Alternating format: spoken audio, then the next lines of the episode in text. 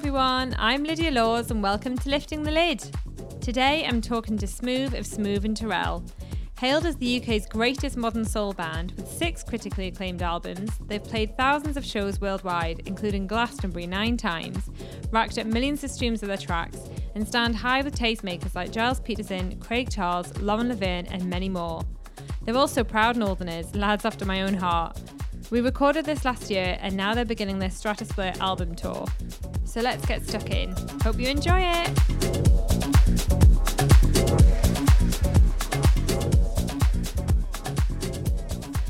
All right, Smoove, thanks so much for joining me on Lifting the Lid. How are you doing? Hello, I'm good. Yeah.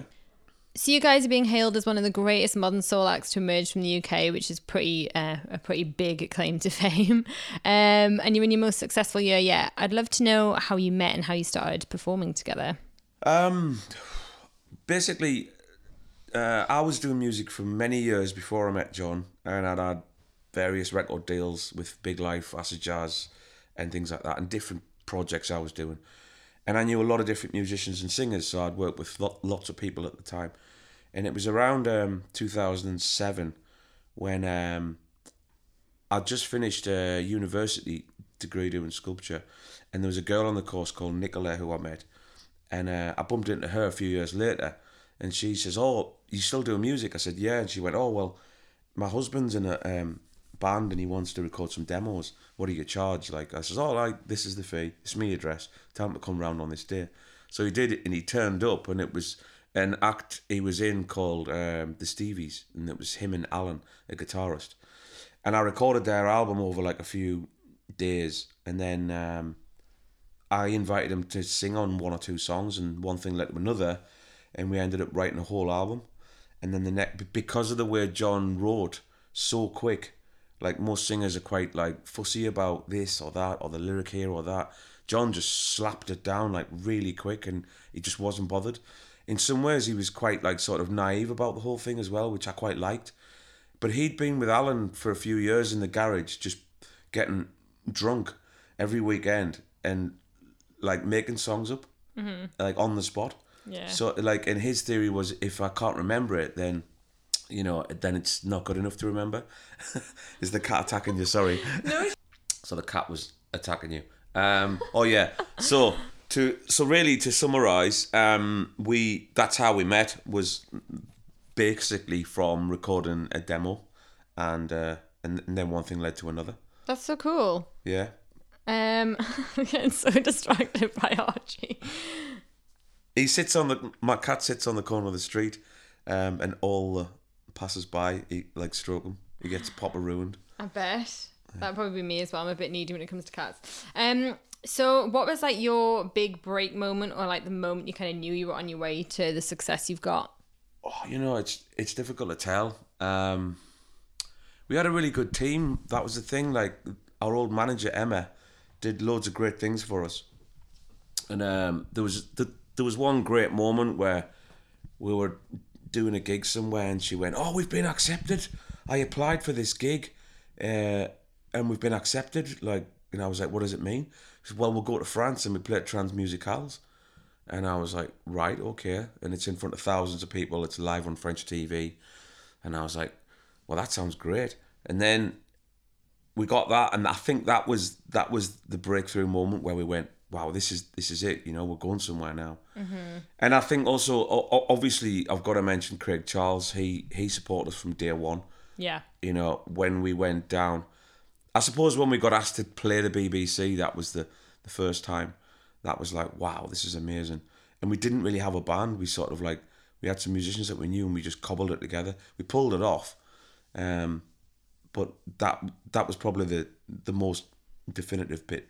And that was, you know, 2009 when we released Beggar Man, which is the song that Craig Charles absolutely fell in love with. Uh, What did you? What were you kind of going down to do at the BBC? Were you playing on Craig's show and like interviewing and stuff? Was that, or was it something? Yeah, that, that's exactly what it was. Um, where you do a quick interview, you play live on the show, which is terrifying. Because some of them you do pre-record lives. You know, we've done those as well. But we've played on his show like I can't remember how many times now. Mm-hmm. Probably every album. Yeah.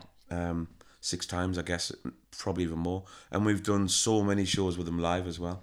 Yeah, that's really cool. Are there any other people who stand out as really significant to your success, do you think? Uh, well, as I mentioned earlier, the help that Emma Nozarak did for us, uh, um, she ran an agency called Bite the Apple, and she did loads of great things for us. I, I, I learned so much from her.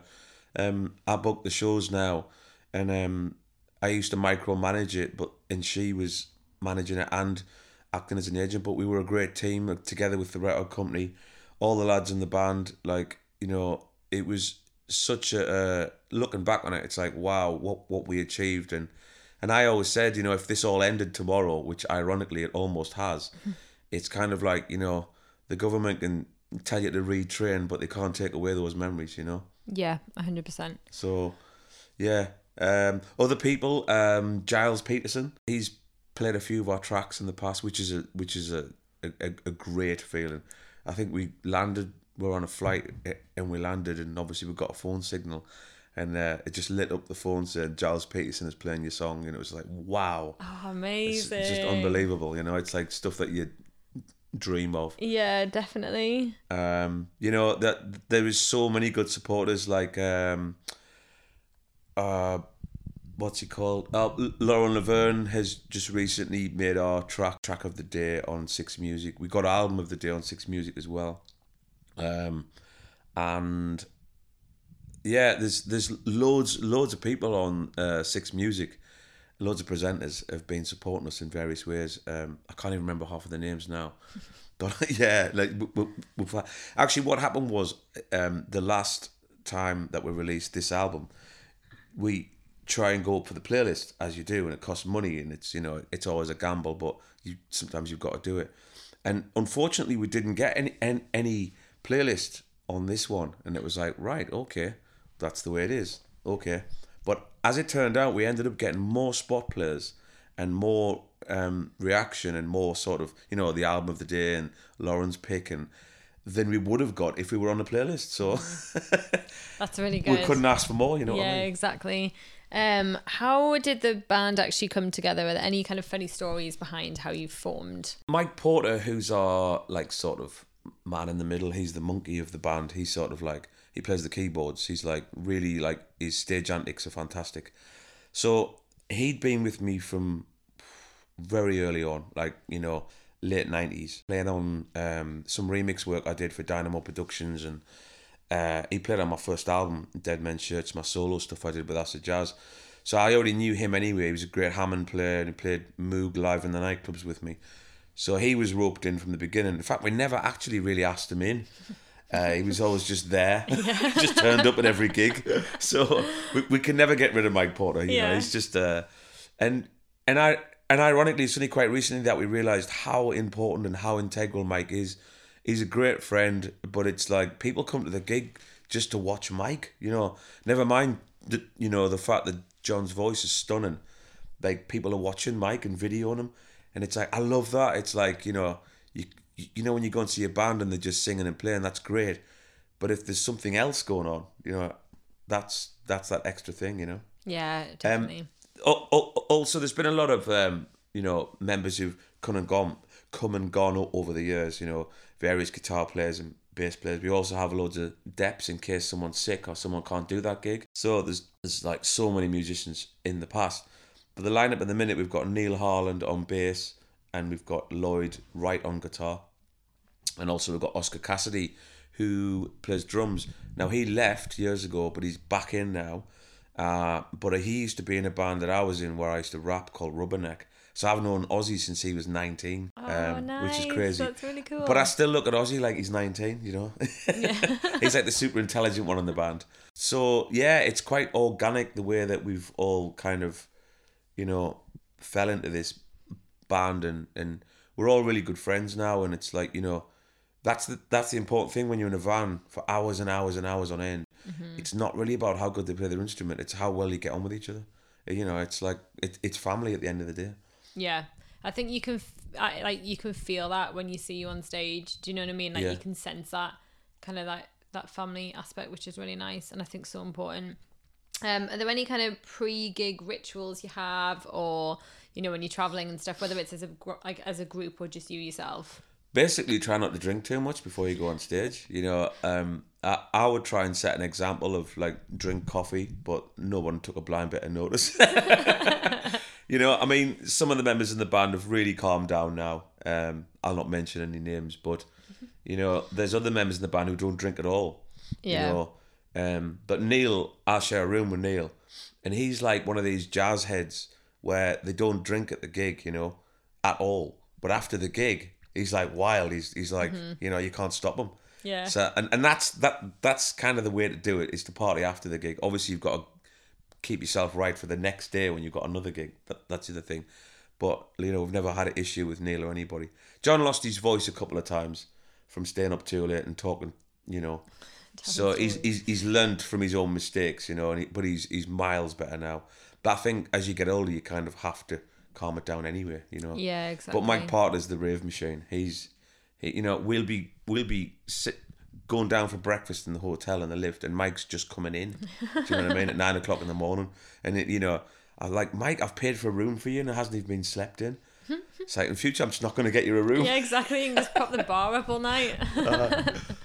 Are there any kind of like stand out, like crazy or funny stories that you can actually share with us from when you're on the road? Oh my god, um, there's just so many. There's too many. Like if if all the lads were here, they could all pull up a story that you forgot. Like the, the, just insane. I mean the the time. I mean it's, it was horrific, but it, looking back, it's funny. But the like we have done Glastonbury at least nine times, right? and uh, I think not the last time we did it, the time before that, the band broke up. It was that bad. They drank all the way down on the bus. It's a long way down to Glastonbury from Newcastle. And um, they drank all the way down from like, I think it was six o'clock in the morning. The idea was to get there and pitch up and sleep. So they just thought, well, we'll have a drink on the way down, have some fun. And then we'll be writing rain for the gig tomorrow. That didn't happen because we got there and the mud was so bad, the van got stuck. And um, we, th- there was nowhere to pitch our tents. It was pitch black. Everyone was mortal drunk, and it was it was just a write off. Everyone was screaming and shouting at each other, and Oh god. um, some people went to hotels, some people went off that way, some people fell into mud that way, and that was it. It was like, oh, the band have broke up, the the whole project's over. I just need to go to sleep. and then I woke up and slowly but surely everyone humbly sort of regrouped, and we sort of actually reformed on stage. It was me- yeah, we started smiling at each other. and then I think John told the story on stage, and everyone just started laughing, going, "You know what? Like this is rock and roll. This is as it gets." so good.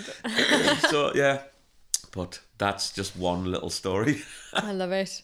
Um, tell it like tell me about a kind of typical studio day when you're recording an album. Like, It's it's really different now because initially back in the day it was just me and John, sort of sparking the ideas through samples because my background is hip hop, so I would sample music and chop it up and, you know, we'd sort of force things that way, and then we'd probably get Mike round to lay some chords or replay bits and have his bit, and then it, it progressed more and more where the musicians were coming around and starting to write rather than you know from scratch and their own ideas. And that's how we write now.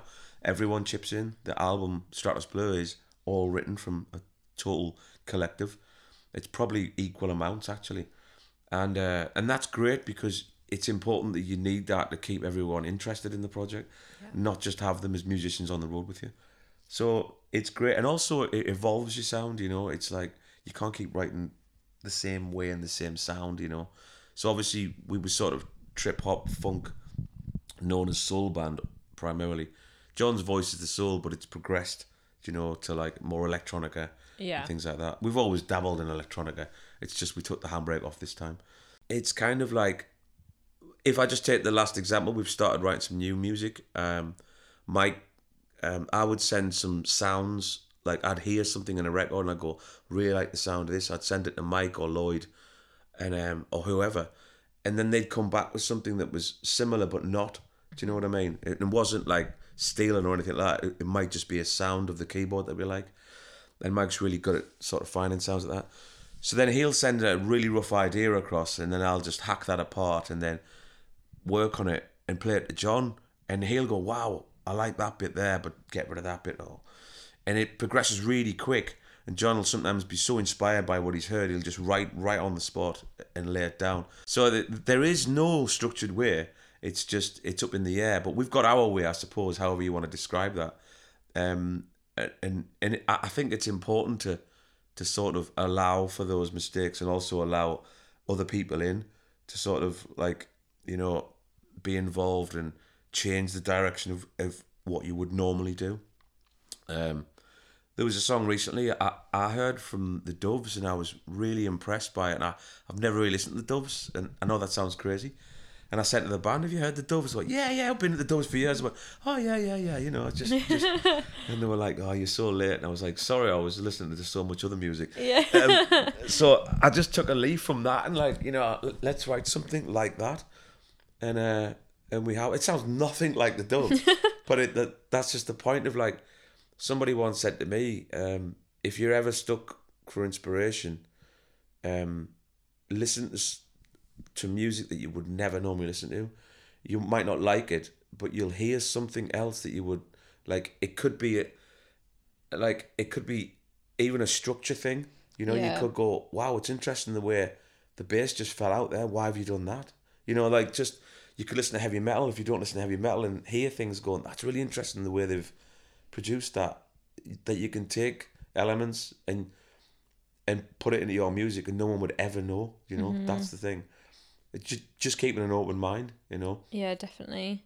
When you kind of start to do an album, is there a certain kind of pressure? Because obviously you've done, you've achieved so much success, and the albums have done so well, and especially this last one. But you know, every time you must start an album, it must be like, oh my god, like we need to do better. Like we need to do better than last time, but we also need to do something different. But we also really struck a chord with people with the sound last time. So, so it's getting that balance. I can Yeah. imagine between like, It is tricky because you've got you well, if you're lucky and you've got a fan base like we have, then you've you've kind of got to like not play it to them, but you've got to be aware of them that what they fell in love with, you, that you don't want to spoil that. But uh, I think after we've done this album, what we've discovered is it's John's voice that they're in love with. I think the music is so secondary. Obviously, I think I think having something upbeat and you know catchy, as they would say, it's catchy. You can dance to it. Mm-hmm. That's that that is important. But we also have the other side where we we go really sort of melancholic and sort of downbeat and sort of moody, which I love. That other side of John, we always have that in the albums. And it, it, interestingly, me and John, after we did the radio the other day, we had a few shandies, and we were like sitting there, and I said, "Look, where did we go wrong on this album? Let's just quickly flick back because we don't sit and listen to our own music. You know what I mean? Very rare. So we quickly just dropped the needle through some of the albums and listened. Went, oh yeah, we could have done that one better. Could have done that one, but you know, you just have to move on. I thought, oh, that's a good one. That's a good one. Yeah, that that wasn't so good. And it went, you know what? It's I know because it's our re- most recent piece, the new album, Stratus Blue. y- You're gonna be much more into that, but it definitely is a much more powerful album than than what we've done. I really like our first two albums. I think there's something about those. That's just my personal thing. And then I, I think what we've done with this new album is so different, eh, but it's great because it's so refreshing that it makes me now think I can't wait to write the new album. Yeah. Because it's going to be more of what we've done, but another progression, but not too far away. Um. So and because we've just started it, we've actually two tracks in already. wow. We know we know where it's going, and it feels really exciting. That's really cool. I can imagine, yeah, having the whole band pitching in as well means that it keeps things creative and and changing, and you're kind of all challenging each other a little bit with sound and stuff like that. it's not just that as well. It's the the current situation we're under where we're all going back into lockdown, and it's great that we've got the internet where we can share files and let people loose on things, and they send loads of stuff backwards and forwards, and you know, um, it's fantastic. It that that we can write that way because Yeah, having that technology, you know. yeah, definitely. I think lockdown has inspired a lot of musicians. I think a lot of really good music has come out of it. Just Yeah. something positive that I mean, take. the thing you got to be careful of is um, John's great with lyrics because he's never he- he's quite subjective. You can read into it how you want. It's never it's never that virtual, you know. Um, so, but I think you've got to be careful that the next three years of music you're going to hear is COVID, COVID, COVID. Every chorus is going to be COVID this, COVID that. Do you know what I mean? Yeah, completely. I feel the same in my job, like doing like as a publicist, like uh, so many interviews are like, "How are you coping through the COVID crisis? How what are you doing to keep yourself creative through COVID?" And it's like I really want there to be a new dialogue. It's kind of the, the next time I want to scream. The next time you hear unprecedented or Oh, face yeah. space mask, you know, like it's just Yeah. just stop saying it. I I know we don't need reminding anymore. Everybody knows the Yeah, rules. Well, they don't it. really know the rules because even the people that make the rules don't know what they are. But it's it's so tedious now that yeah, it's it's you know what it's worse than Brexit and that was bad. Yeah. But how just went that that went on and on and on and it's still going on. Do you it's know still what I mean? going on. It's gonna, it's just gonna get worse. To be fair, the And Brexit. I wonder what's to, you know, like we all thought nothing can be as bad as Brexit, and then this came along. Hopefully, something else will come along that will make us forget COVID. I'm not sure how bad that would have to be. It makes Yeah, us all forget, but yeah, I think. Um, I mean, obviously, I I find this uh, like really personally quite harrowing. Like seeing from the just to talk COVID quickly. Yeah, yeah. Um, the way that the government have treated the arts and like live events and music and stuff has just been like shocking to see, and obviously not hugely surprising, but just really depressing. You know how how have you kind of seen all this, and how has it affected you? it's incredibly bad. I mean, we are from the north, so obviously that north south divide has just been amplified a million times. You Yeah. Can, everyone in the country now, even p- people down south, can go, God, there really is a north south divide. Yeah. You know, people that didn't know there was one. It's just, and it that's the only positive thing that's come out of it is that it shows, you know, like um, money, you know, like workforce, like where you belong, you know, Totally. the pecking order. But yeah, it's it's been really tough, but then and it's been handled so bad. Um, it that that they are gonna go down in history is is just you know you'll never forget it. You know what I mean? I think there's a lot of anger.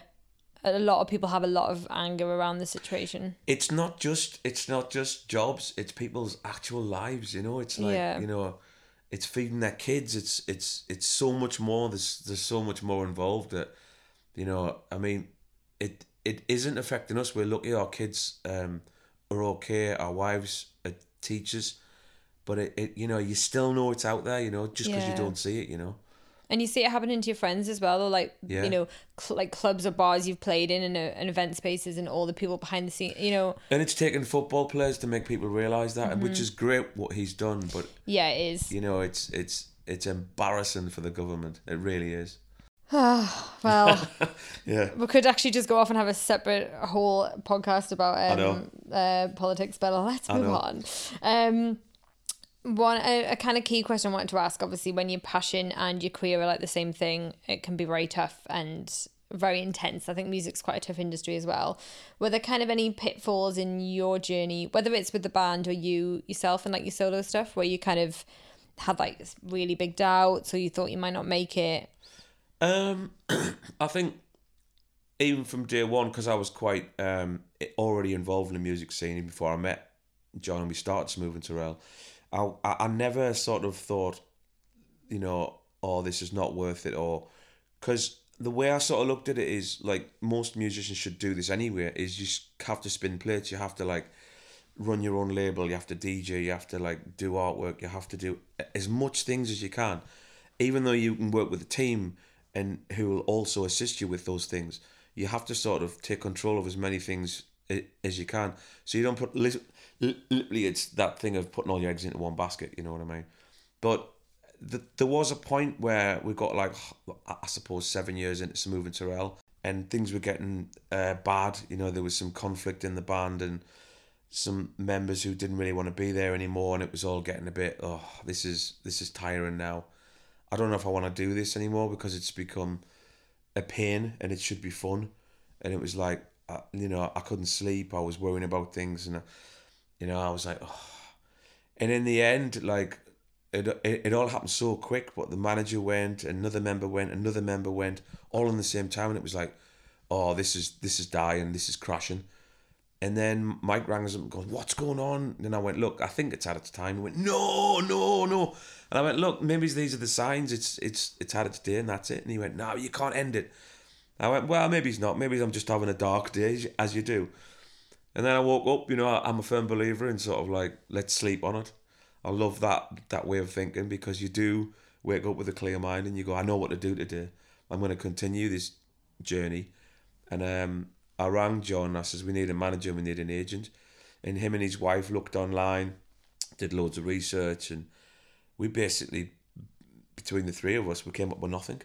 They, we realised that the agents and the managers were um, they were just different worlds apart. They were like, you know, you had to have three hundred thousand followers. You had to be a superstar or already. Mm-hmm. You, you, know, we we were successful in, in what we do, but it still wasn't enough. There's a, such a big gap between these two worlds, and the agents that were would take us on were smaller than what we were doing. So we were asking these agents, and they were like, "Well, you're already flying. We'd love to be where you are." And I was like, we're caught between a you know a hard place here. It was like, what, yeah. what do we do? And I went, you know what? I've already done some agent stuff. I've already booked some stuff for us. I'll just step it up a little bit and try and get us a few gigs for the tour that we need to do. So I did that, and then all of a sudden, like it was must have been a few months later, the band and the van were going like, "You've smashed it! It's amazing." And I was kind of like, you know, they were like kind of patting us on the back in a subtle way. I was like, you know what? That is quite encouraging. That that's quite cool. Maybe I'll just keep doing it. and that was it. And and here we are. Like it's, it's probably like three years mm. down the line now that I've continued to do it, and I don't find it that hard. Like it does take some time out of your day and that, and you've got to make decisions. And but I, it's not. It's much simpler because I don't have to ring around everyone and make sure that everyone's okay with everything before I book the hotel or before I do this, or I could just crack on and nobody complains. Mm, that's really good. And we've got a system now as well. It's like everyone sort of has a level what they expect, like what the hotel should be like. It's not the best, it's not the worst. And we hire this really nice van. Um, he he's a guy that we've worked with called Ban Van Man for years. And so, yeah, it's been it's been mad, but um, that's that's where we're at now. It's it's just and we're just going to keep continuing that. Um, yeah. At least you can use this time, like you said, to be writing the new music and exactly. all that sort of thing, and hopefully yeah. everyone can come back stronger next year. And you know what? It is. I, I've. It sounds horrible, but it is actually quite nice to have time off from the road because, God, we we too it's so hard. Like I mean, we've done so many gigs. I'll see a photograph online and I, I won't have a clue where it is. I'm like, yeah. You know, um, you know, it's probably into like thousands. You know what I mean? Thousands of shows. It's nuts how many shows we've done. I mean, our tour we've lost like over a hundred shows since COVID's happened already. Oh my god. so you can god! Imagine like how many gigs we've done. That's actually in the past. insane. Exhausting, you know. Yeah. and to balance your family life as well, you know, we've got really understanding like wives and everyone's got understanding families. That's like, really good. You know, where you can juggle the the school drop offs and mm-hmm. all that stuff. You know, it's great. Yeah, that's really good. I was going to ask about that kind of how you get that balance right between family time and touring, and you know how how that kind of works. Yeah, I mean, you're sort of aware that we can't like. I've got to let the band know if we're setting off at, before school drop off. Say if we're setting off at six in the morning for whatever reason, say we've got to go to Cornwall, then you know we've got to set off really early. So I've got to let the band know at least four or five days in advance so the everyone can prepare a way to drop off their kid. You know what I mean? So it's just, and because we're all mums and dads, we sort of all understand that. Yeah. That, that you can't nice. just say, oh, by the way, we're leaving tomorrow at six o'clock. What? Yeah. You know what I mean? so yeah. yeah, it's just about being considerate as well. That's really good. Um, my last question for you is just basically, what does success mean to you? And are there any big career or creative targets you'd like to hit with the band? Um, the first question really is um, what is success? I suppose it's when someone comes up and goes, "I've just discovered your music. It's amazing." That's the that's it in a shell. Really, it's like great. There's another fan. There's one more person, you know, and then they go and tell their friend, and then their friend tells their friend, and then the next thing, their their son and daughter are playing their music upstairs, and they're like, "How do you know about Smoove and Turrell?"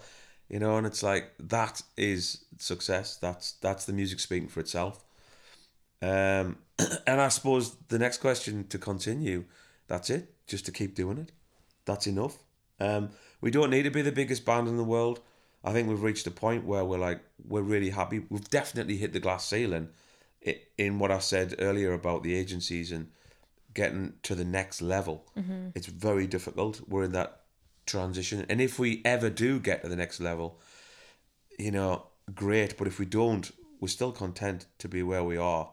You know, which is we're really privileged that we make money from royalties and we actually sell music. Whereas there is going back to your one of your original points was there's loads of grassroots and um, those bands it's those musicians who are really struggling now. They don't get royalties that they're not on the radio. Um, that's that's what's hitting the the hardest. You know, they.